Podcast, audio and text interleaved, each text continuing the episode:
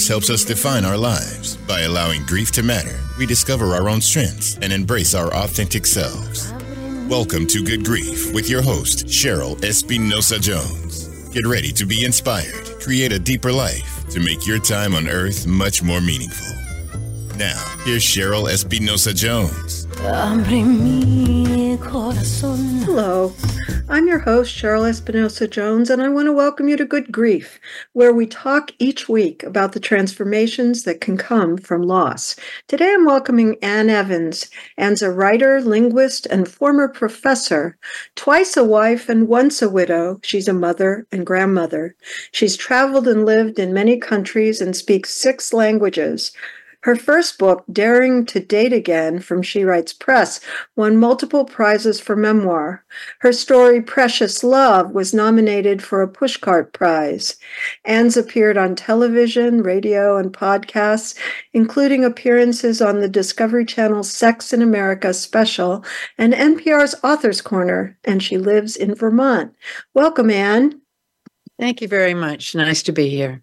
It's nice to have you, and I, I really enjoyed reading your book um, for a number of reasons. Some doesn't resemble my experience, but um, the experience of giving yourself over to grief after, after the loss of a true love, of course, really resonated with me because that's how I came to do this show in the first place. So I thank you for that. With some important differences, uh, and we'll get to know Terry, but I just want to start with uh, that you shared your relationship with him, but also your struggle to try to understand why he took his life with, I would say, virtually no warning. There's nothing in what you described before that time that would have led you to think that might happen. And well, I you know, except in retrospect. But at the time, did you have any idea that he was in any kind of danger? Yes, I did. But I had had an idea he was in danger before, too. How do you know that this time is different? He had spoken to me frequently about suicide. And in my studies and talking to people since his death, Um, I have learned that most people who kill themselves think about it ahead of time, have these suicidal thoughts. But um, with him, he was, for example, interested in Japanese culture. So we discussed he played Go, the game of Go, at a very high level. And in Japanese culture, suicide is viewed differently. So we discussed the intellectual aspects, the spiritual aspects of J- Japanese point of view. And there would be legislation that would come up every once in a while. And he would feel very strongly about this, but that doesn't indicate to me that he feels like he's going to kill himself. No, it's about, it's an opinion about suicide itself, not about his own necessarily. It's a subject that interests him very much. And he um, made sure that I knew that if he became incapacitated, he wanted, he did not want to be kept alive, which is a kind of suicide, passive suicide, you might say. But my mother had said the same thing to me as she got older. And I uh, and, and I have to say, as an end-of-life practitioner, I'm a therapist, I work in end, end-of-life a lot, I actually don't use the word suicide for that. I think they're incredibly different. Well, um, okay, I had uh, experience with this sort of my father. My family were Christian Scientists. And when my father got cancer at sixty-six, he did not go to a doctor. He followed his spiritual uh, beliefs and died. It was rather interesting, actually, to see how people used to die because they don't die that way anymore. Not not by and large. Some some choose to, but he, I don't know what you would call it, but he accepted the alternative of death over some other alternative. Mm-hmm. So, and Terry um, also did the same thing. And he would ruminate about suicide from time to time. And when I look back, perhaps I should have taken it more seriously, but okay, then what do you do? Since you were, uh, you were mature enough to know you couldn't prevent a person if they were, uh, you know, right. it, we really can't prevent it either, can we? Right. And the cause, I think, I, you know, what do I know? But I've been reading and talking to people about it. I think suicide has its own agenda, and it's separate from the cause of suicide. Like um, in one of the, the survivor groups that I'm in, a woman once was really ranting about her son's girlfriend and saying she broke up with him in such a cruel manner, and it was instead, uh, her fault. But, you know, it's not the girlfriend's fault. People, millions of people around the world have bitter, terrible breakups every day, and only some of them kill themselves. So suicide creeps in. It's like a brain worm that gets in your head. And he was so happy the the night that he killed himself. He came in to say goodnight, just wreathed in smiles. He was so unusually happy that I asked him what was what was going on. Mm-hmm. And um, so I think he was just happy it was all going to come to an end.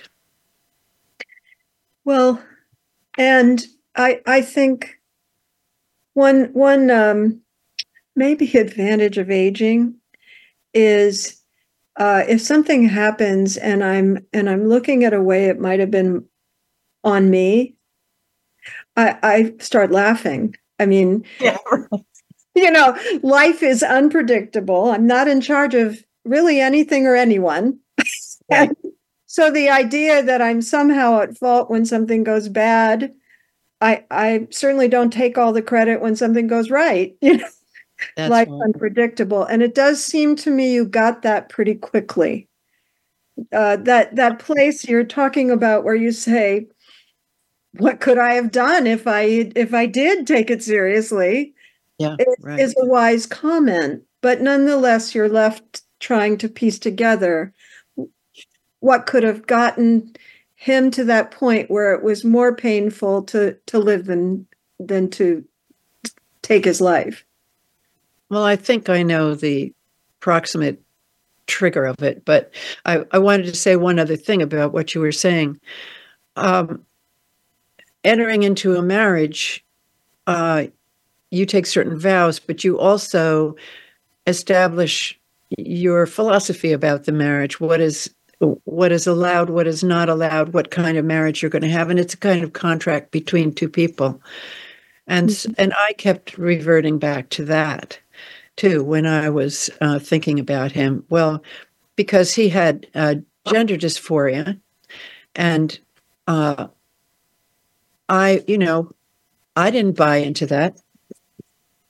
I I had no um, intentions of becoming a lesbian, and he knew that, and so I kind of clung to that. Well, you want to change, but then I have to change completely, and that was not part of the deal. Let me slow you down just a bit, because of course this stood out to me in the book. You you so deeply love this man. Yes, there I did. Is just no no possible doubt about it. Um, and of course, at the beginning of your relationship, you would have talked with him about uh, gender dysphoria or um, um, misalignment of gender identity, in terms of his previous partner who That's, transitioned. Yes. That is completely different than this person you've loved for, you know, decades at that point, coming and saying, I, I'm, I'm just out of sorts with myself, you know, and, and and generating a conversation. Somehow I doubt you would have left him immediately, at least. Um, what uh, what do you think would have happened had he brought it up at that point in your relationship, as opposed to at the beginning, where, as you say, you kind of established a contract? Well, I've, three years into our marriage, I discovered the the uh, women's clothes under the bed. And before that, I had already told him how creepy I found this transgender woman that I... that I'd been in contact with, without having any idea that this was part of him. So I already knew when he meant when I found the clothes, and he was not pleased that I found the clothes. It was a, I don't know what he when he planned to tell me this, but uh, it was certainly not at that moment. Um, so, you know, then he said he dismissed it and said, "Oh, this is nothing. It, it's just something I did, an experiment, and I experiment from time to time." And to be clear, because I work in this area too, yeah. um, cross-dressing is not the same as being transgender either. That's right. But cross-dressing was also not part of our deal. Not part of your deal either. Right? No. I, and I, you know, I, I thought if he came tripping across the floor in, in heels and a bra and panties, my first reaction would be like reacting to Monty Python Uh, dressed as a woman. It would be laughter, which would be the absolute worst thing I could possibly do. and uh, but he didn't want to talk about it, and he did not want to go to counseling. And so, you know, all I could do was love him, and we had a we had a wonderful marriage. And he did his very best. I know he wanted to be a good husband, and I think maybe. Jennifer Finney Boylan has written an interesting book called She's Not There, in which she talks about her transition. And she said that when she was James, she thought, if I ever truly fall in love, all of this will go away. It will all get straightened out. Mm-hmm. So Terry was a terrible procrastinator. And I said, you know, you procrastinate on everything, but you didn't procrastinate on me. As soon as you met me, it was a phone call every day. And, you know, I'm there, I'm there, I'm there. I said, well, how do you explain that? And he said, it sounds peculiarly like love, doesn't it? Oh, what a beautiful, what a beautiful comment. You know, how many, just a note on that, um, since, since I'm a cisgendered lesbian, how many lesbians have gotten married and yeah. gay men, a- anyone with with a um, different sexual or gender identity have gotten, uh, have hoped relationship could oh, yeah. change what is a basic part of a human soul, right? Uh, it just does not happen. As I know, I, I know quite a few people. I mean, I. More than I could count on one hand, who who entered into marriages with someone who turned out to be gay. And that was the old-fashioned way. The transgender is a, is a new uh, new iteration of it, because I, I don't know what they did in years before transgender people were accepted. They yeah, and died like Terry, you know, with their secret. Uh, hidden, still very, hidden. Very possibly, very possibly. Or they really, uh, I know there are stories of women who dressed like men and were accepted as men all their lives because yeah. no one knew until they died, right? So there's all, and of course, there are two different things there too. I know very masculine dressing women who are not who are definitely women. They didn't, you know, so uh, where I come out on in it is how do we get to the place where people are allowed to define themselves? Because, you know, if you have to hide yourself, that's really a calamity. Yeah. Uh, I've come to a further conclusion than that. Um, we are coming to the point where people can declare themselves transgender or whatever, and that is up to the person, and nothing is ever going to change that, nor has it ever in history. There was a transgender Roman Empire emperor. Mm-hmm. Uh, they cannot change that. So the only thing that can change is how other people view them. Okay. And I think it's up to us to find the place for transgender people, which we have not, we've only begun to think about in our culture. And um, a friend of mine who is a psychologist said uh, that the indigenous people had the view that every member of the tribe counts. And I think if we changed our attitude a little bit to say everybody counts. So what is this person going to do? And what is that person going to do? The transgender people, I, I was uncomfortable with them in the beginning. I'm talking about transgender women. I know a couple of transgender men, but not not very well. I know some women much better. And if you can get over the the first hurdle, called probably called social training, social, can't get over your social training, exactly. Uh, They're very refreshing. You know, these people have been raised having fistfights in the playground, being in the smelly, competitive locker rooms of boys. All of these experiences they've had, which have given this kind of, which to a woman are devil may care things. You know, I can go where I want. I can hit somebody. I can do, which women would never do. And um it's very refreshing to have both of these, the nurture and the nature, kind of playing out in a different way. Oh, I really want to talk about that more, and it's time for a break. So can we okay. take a pause and come back and talk about that more?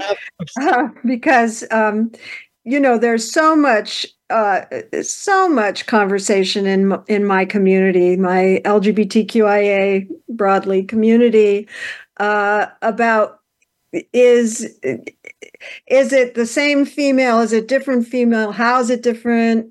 All those things about both lesbians, gay men, and transgender people. So that's very interesting. Let's come back to that. And as we go to our break, listeners, I want to thank our new sponsor, Lifeline Screening. I'm intent on living as well as I can for as long as I can, and I, most of you probably agree with that. So I'm happy to collaborate with them. If you're forty or older, you're supposed to have periodic preventing health screening to detect your risk of having a stroke or cardiovascular disease. Lifeline Screening has provided a, a package, it's fifty percent off package, for five preventive health screenings for one hundred fifty-nine dollars. If you don't have adequate health care, that might be very helpful. They're conveniently located all over the country. It's easy, painless, non-invasive. And you can get some peace of mind or some early detection. So call Lifeline Screening at eight three three, five three nine, zero two three one for that special package pricing. Meanwhile, listeners, you'll find links to my website and social media at the Good Grief page at Voice America, to follow me on Instagram, like me on Facebook, follow me on Twitter, connect on LinkedIn, all of the things. And to find today's guest, go to ann anderson evans dot com. Be back soon. Follow Voice America at facebook.com forward slash Voice America for juicy updates from your favorite radio shows and podcasts. This is Good Grief host Cheryl Jones. Whether you're in grief, crisis, deep loss, or transition, working with the right therapist can move you forward like nothing else. That's why I'm happy to be sponsoring BetterHelp. Their user-friendly platform connects you with a therapist uniquely suited to support you. If you want to know more, follow the link on my host page or go to betterhelp.com slash goodgrief. That's betterhelp.com slash goodgrief and receive a ten percent discount for the first month.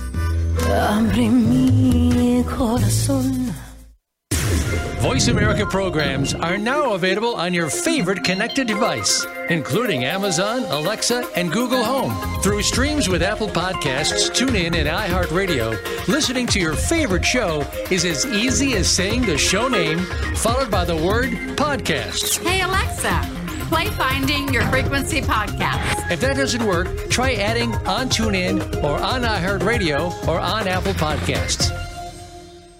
Resiliency is the human capacity to lean into individual and collective strengths with compassion and grit when faced with the challenges of lived experience. Join host Elaine Miller-Karras for Resiliency Within, a program of hope and healing designed to inspire you to integrate wellness into your life, your family, and your community. In challenging times, you'll want to tune in every week.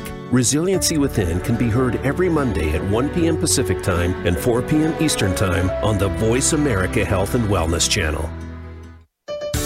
Your life, your health, your network. You're listening to Voice America Health and Wellness. Mm-hmm. listening to Good Grief with Cheryl Espinosa-Jones. To reach Cheryl or her guest today, please call one eight six six, four seven two, five seven nine two. That's one eight six six, four seven two, five seven nine two. You may also send an email to good grief with cheryl at gmail dot com. Now, back to Good Grief. Welcome back. I'm your host, Cheryl Espinosa-Jones, and I've been talking with Ann Anderson-Evans about her new release, The Sweet Pain of Being Alive. And before the break, Ann, we were kind of getting into a conversation about, you were you were expressing some delight in the in um, the energy of the transgendered people that you know, that sort of seem to have this freedom that comes from having maybe, maybe from having been a uh, treated as a as a boy or a man, along with the freedom of being who they truly feel themselves to be. That's how I would paraphrase what you said. I find that interesting. Maybe not always true, but, you know, could be true.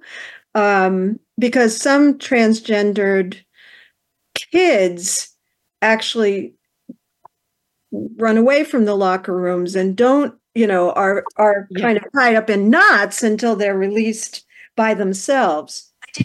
Um, agreed? I'm so sorry. It's okay. Uh, I, would, would you agree I, with that? But the but but the yes. people you know have sort of, of a freedom and a buoyant life force. But if if a if a person is raised as a boy, they have to make that decision uh, whether they're going to flee from it and be bullied or teased or whatever it is. And a woman doesn't, a girl doesn't have to do that. She has other decisions to make, which I'm sure show up in transgender men. Quite, quite possibly. But you were you were. Um... We were also kind of talking during the break about um, who really actually needs to change about all this. Uh, and and I, I want to talk about that on air because, of course, the person, and I know this from the inside out, obviously, um, uh, my life would have been very sad if I hadn't claimed the right to be who I am. I feel sure of that, you know, uh, and it was not easy. I had a minister dad, you know, I come from a religious family, but I'm happier for it, right? Isn't that unusual that religious people would be so intolerant of people claiming who they are? I well, mean, actually, my, my parents caught up pretty fast, and they did a lot of work in their lifetimes to try to bring other people along. So I really want to get that out there. But when I was considering living my life openly, which involved telling them, yes, that was hard, right? I didn't know if they would adjust. I didn't know if they would accept. So I think that's true still for every person who has to claim an identity that um, is not automatically accepted, right, yeah. by right. society. Um, so you had said during the break, it's really everybody else that needs to make it safe and possible for people to be who they are. And I appreciate you saying that um, because it's... I, I think it's more than just accepting what other people are. We have to cooperate with them and uh, interact with them so that we find the places where they fit. And I was talking to you uh, saying before that the transgender person can't change who they are. And the only person who can change is us, the the people who are watching them. And uh, the indigenous people, someone was telling me about their treatment of, of uh, transgender people, the attitude that every member of the tribe counts. So you, it's our responsibility to find a place for all of these people. It's more than just saying, oh, good, you you can be what you want to be. We have to cooperate and interact. Oh, I have, as I was mentioning to you, I do have some direct experience with this. And, and pre-colonization, before um, Europeans came to the United States, actually in most tribes, um, what were what could be called two two spirit people, yes. people who were not just male or female, were the spiritual leaders. Right. They had not just a place, they had a special place, yes. which of course Western civilization didn't approve of. So we, we won't go on with that story. but but we can I, do that. We can ask them for to try and fulfill that. That would be a good place for people.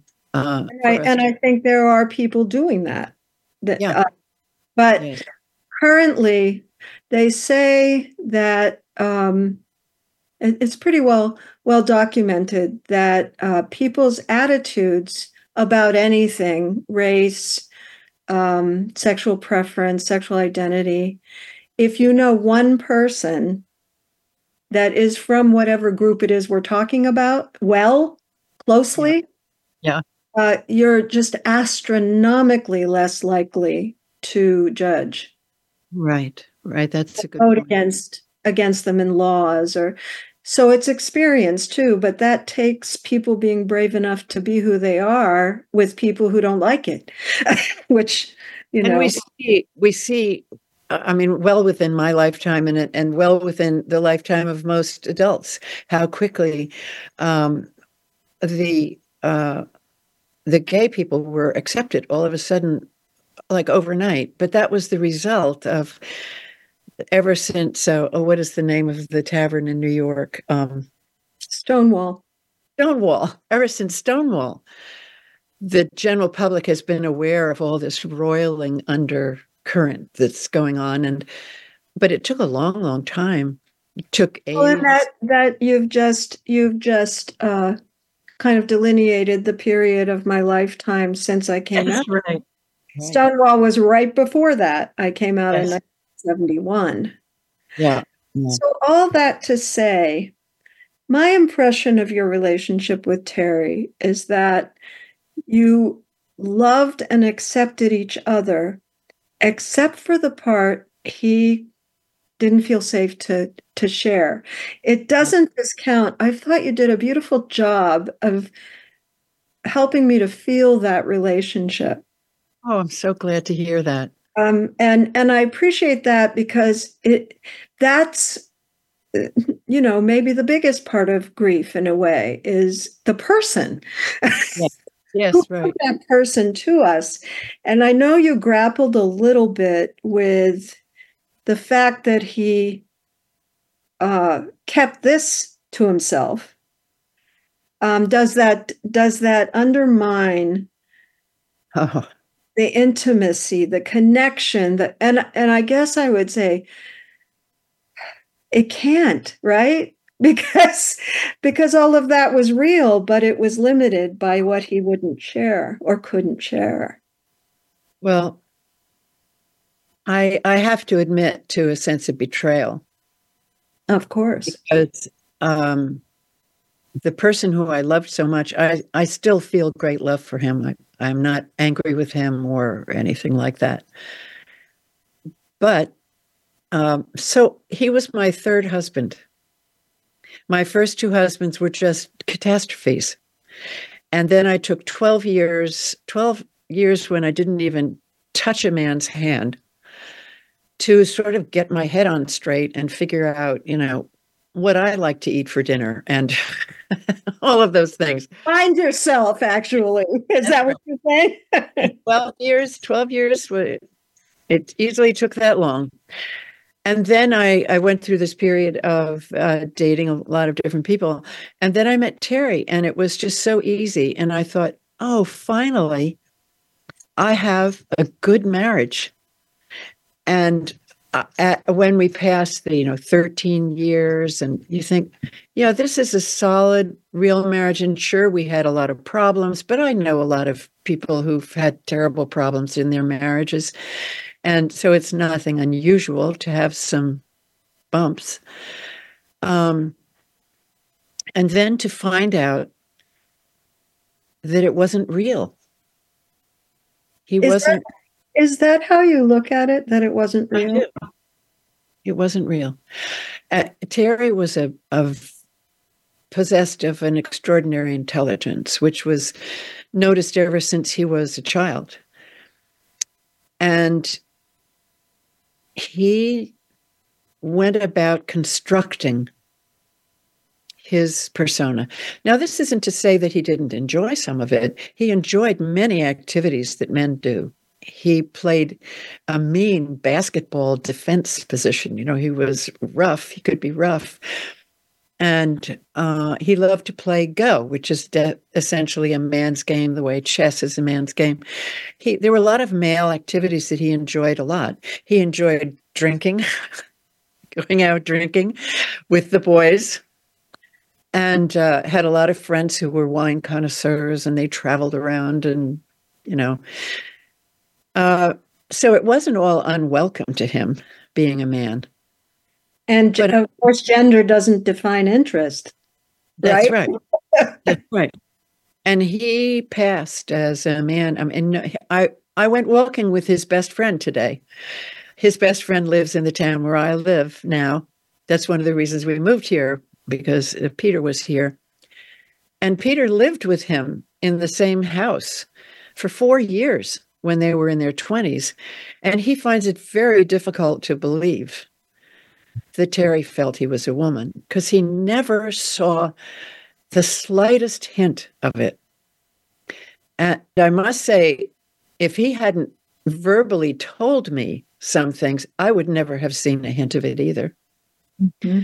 So um, he, and, you know, so so he was at the point then feeling that he wanted to die or do or transition, or that I can't live this way anymore. Is he going to jeopardize his marriage by saying, Anne, either I die or you become a lesbian, or is he going to die? And he chose to die. And I understand. I, I mean, I'm analyzing what he thought, but he did have the option of telling me that he felt death coming on, and that it was because his last words to me were, I've always wondered what it would be like to be a woman. Mm. As mm. he walked out the door, that the last thing he said to me. Just, it was sort of germane to the conversation. uh, and I was half asleep. But it, but it amplifies in importance because he j- then that day died. Yes. Doesn't it? Right. I guess what I was thinking about is something a little different, which is um, it's hard for me to picture, given the relationship that you described, that he didn't deeply love you. He did love me. Oh. Right. Um, was, but for you, he was a wonderful husband. Right.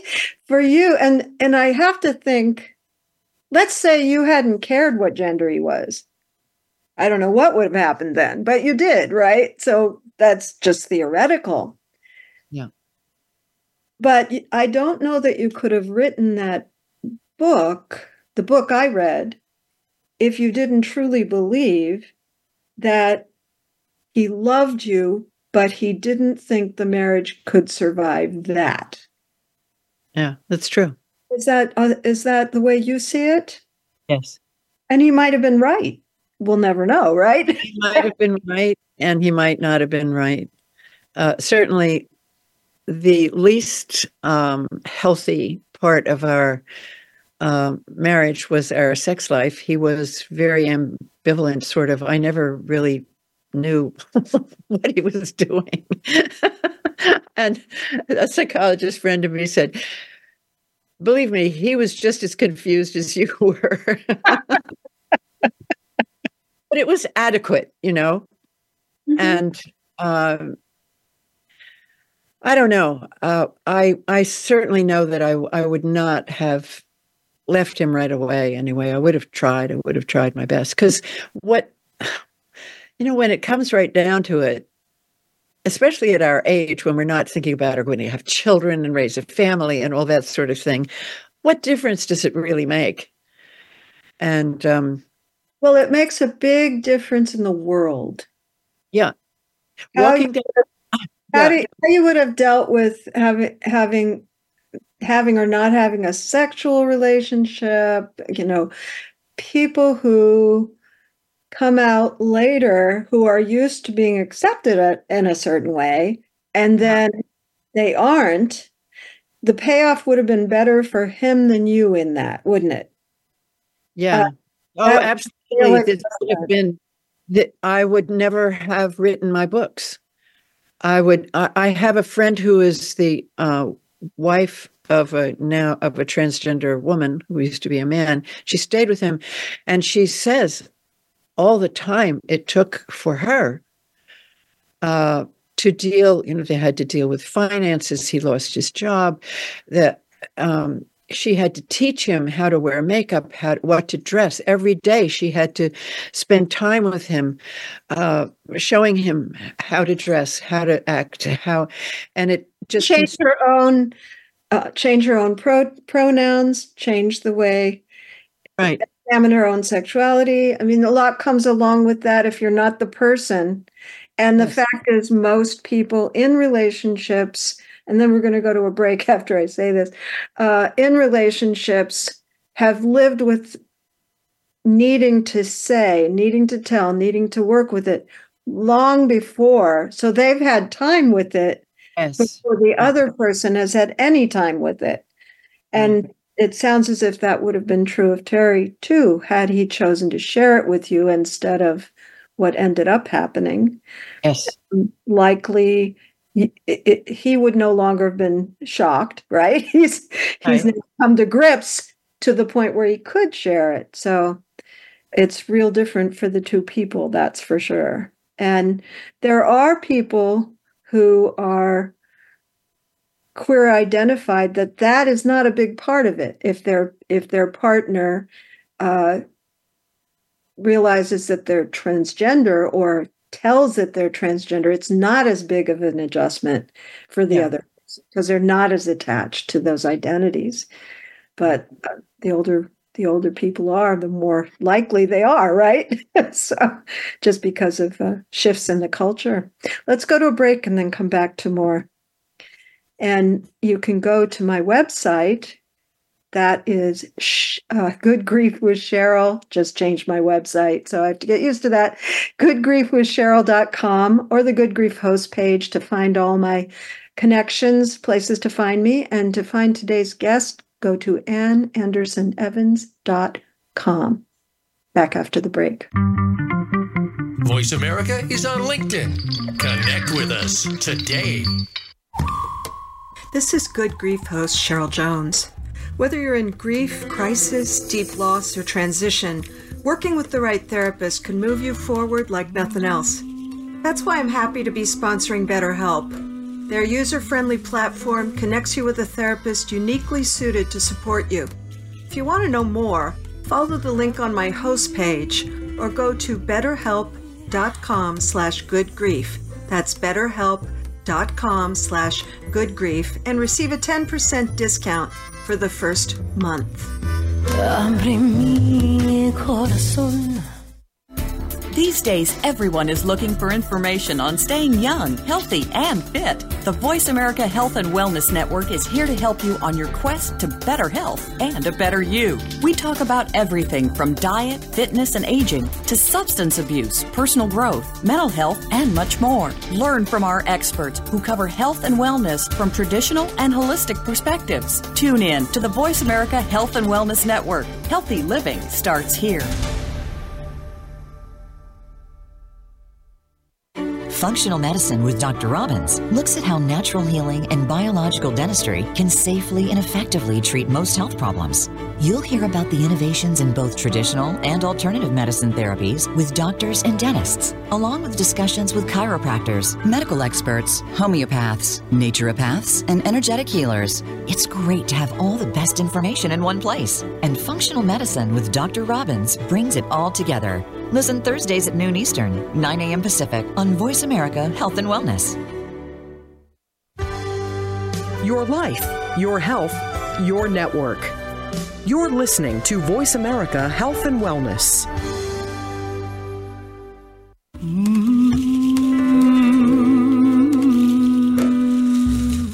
listening to Good Grief with Cheryl Espinosa-Jones. To reach Cheryl or her guest today, please call one eight six six, four seven two, five seven nine two. That's one eight six six, four seven two, five seven nine two. You may also send an email to good grief with cheryl at gmail dot com. Now, back to Good Grief. Welcome back. I've been talking with Ann Anderson-Evans about her new book, The Sweet Pain of Being Alive. And Ann, uh, one thing I really want to talk with you about in this final segment, at, at one point in the book, someone asks you how you're doing as well as you're doing. And, and the way I would capture the well you were doing is you came to the experience of grief with a lot of curiosity, um, not as much self-recrimination as some people, not not as much how could this happen as as certain people, and you seem to have credited uh, not being young. But it's more than that; it's also what you've done with your life, right? That. You know, you've exposed yourself to certain practices that make that more likely. That's the impression I got, but I wondered what you could say about what helped you in grieving what some people would say is one of the most painful losses to experience because of that betrayal factor, you know, just regardless of the transgender part, just the suicide part, right? Right. Well, uh, It is true. Um, that's what my, my son flew in from California to be with me after Terry died. And he said, I thought you'd be a basket case. And I said, honey, this is not my first rodeo. And really, when you've had terrible losses, I mean, unusually uh, catastrophic losses, it's, you kind of get used to how to handle them. But I started um, Zooming with the New York Zen Center for Contemplative Care. They had daily meditation sen- sessions. And one of the things that they teach in meditation is that when you have painful, um, painful feelings, you sit with them. Mm-hmm. And sometimes it, it's excruciating to do. Uh, sometimes you can only sit with this pain for ten minutes. But I got uh, longer and longer periods I could sit with it and feel it. Because pain, grief, as with any um, any emotion, sits in your body in different places. And if you can concentrate on those places and um, heal them, you know, make it not grief, this amorphous cloud. It's let that feeling go, kind of in let your solar plexus, whatever. Yeah. And gradually, um, it began to integrate itself into uh, my mind and my body. However, grief has its own agenda, and I have only in the last couple of weeks had an experience which um, just gobsmacked me and brought up not only Terry's death, but some of the other things. And I don't remember, people talk about flashbacks, right? I don't flash back to a certain person or a certain event. I flash back to the feeling mm. that I had. Not you and me both. That's very familiar to me. That's how it works in me too. And suddenly this feeling, you say, oh, that's Terry. And some other feeling, oh, that's some other thing. And they all just, and, and grief did this to me. It is completely not intellectual, completely out of my control. And you just have to let it happen. Uh, just have to let it come. I'll, I'll tell you, I spend probably most of the hours of my week work with clients, which is a lot of hours every week. Um, most of the people on this show have already realized they can't, you know, make it go away. But most of the people who come to a therapist, how do I get rid of this, right? And and of course you can't. But if you don't fight it, it go, it passes on its own. I mean, it moves on its own.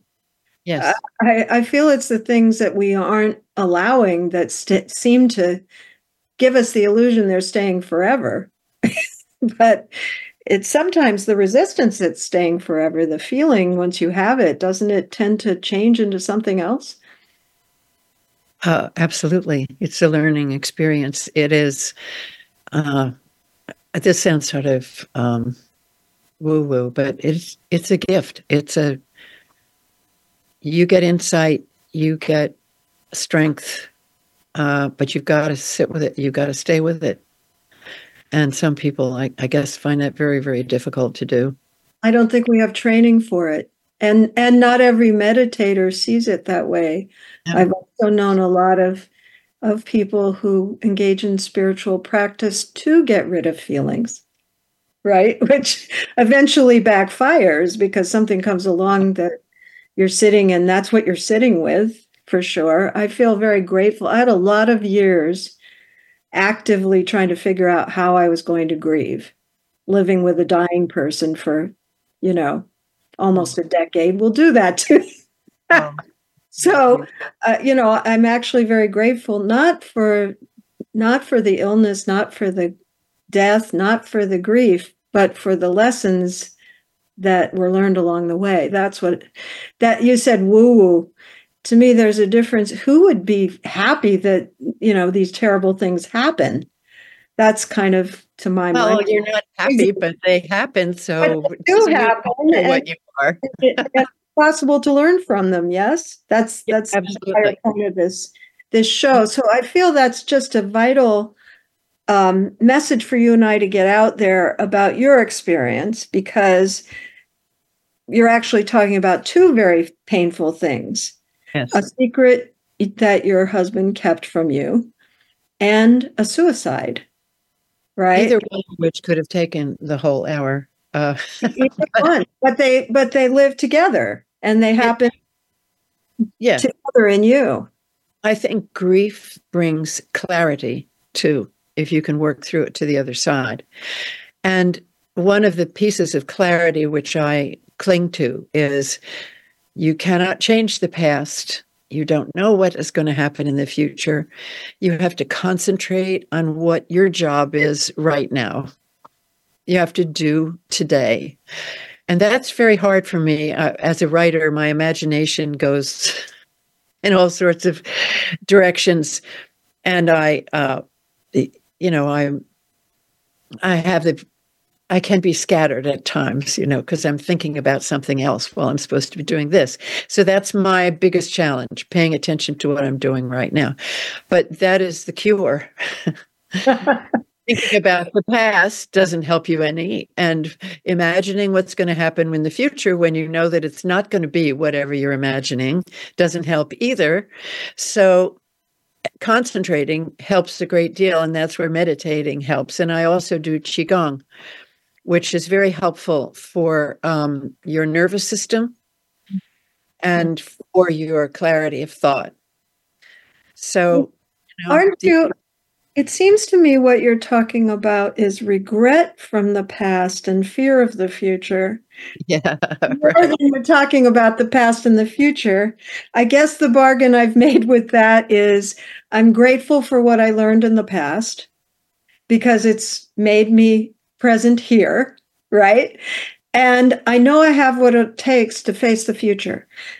That's the best bargain I can make to get me in the present moment.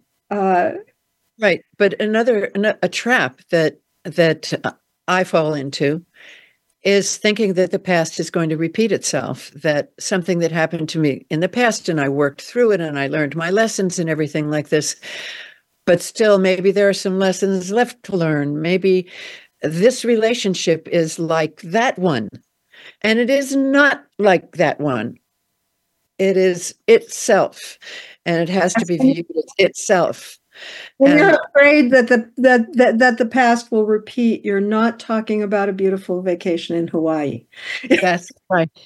That's right. Even yeah. if even if you went to Hawaii expecting a beautiful vacation in Hawaii, it might not turn out that way. It might not so turn out that way. Don't bother. Well, mystery, as we know from the last few years, and I, you know, we only have a couple minutes left, but I want to acknowledge that that this subject we've spent pretty much the whole hour on, um, uh, Terry's being transgender, was not the only thing he was upset about. It sounded to me like he was upset about global warming. The pandemic changed your lives. Oh, absolutely. Yes. So I, I do have a sense that all of that has tipped the balance for a lot of people and made it extraordinarily difficult to continue to live their lives.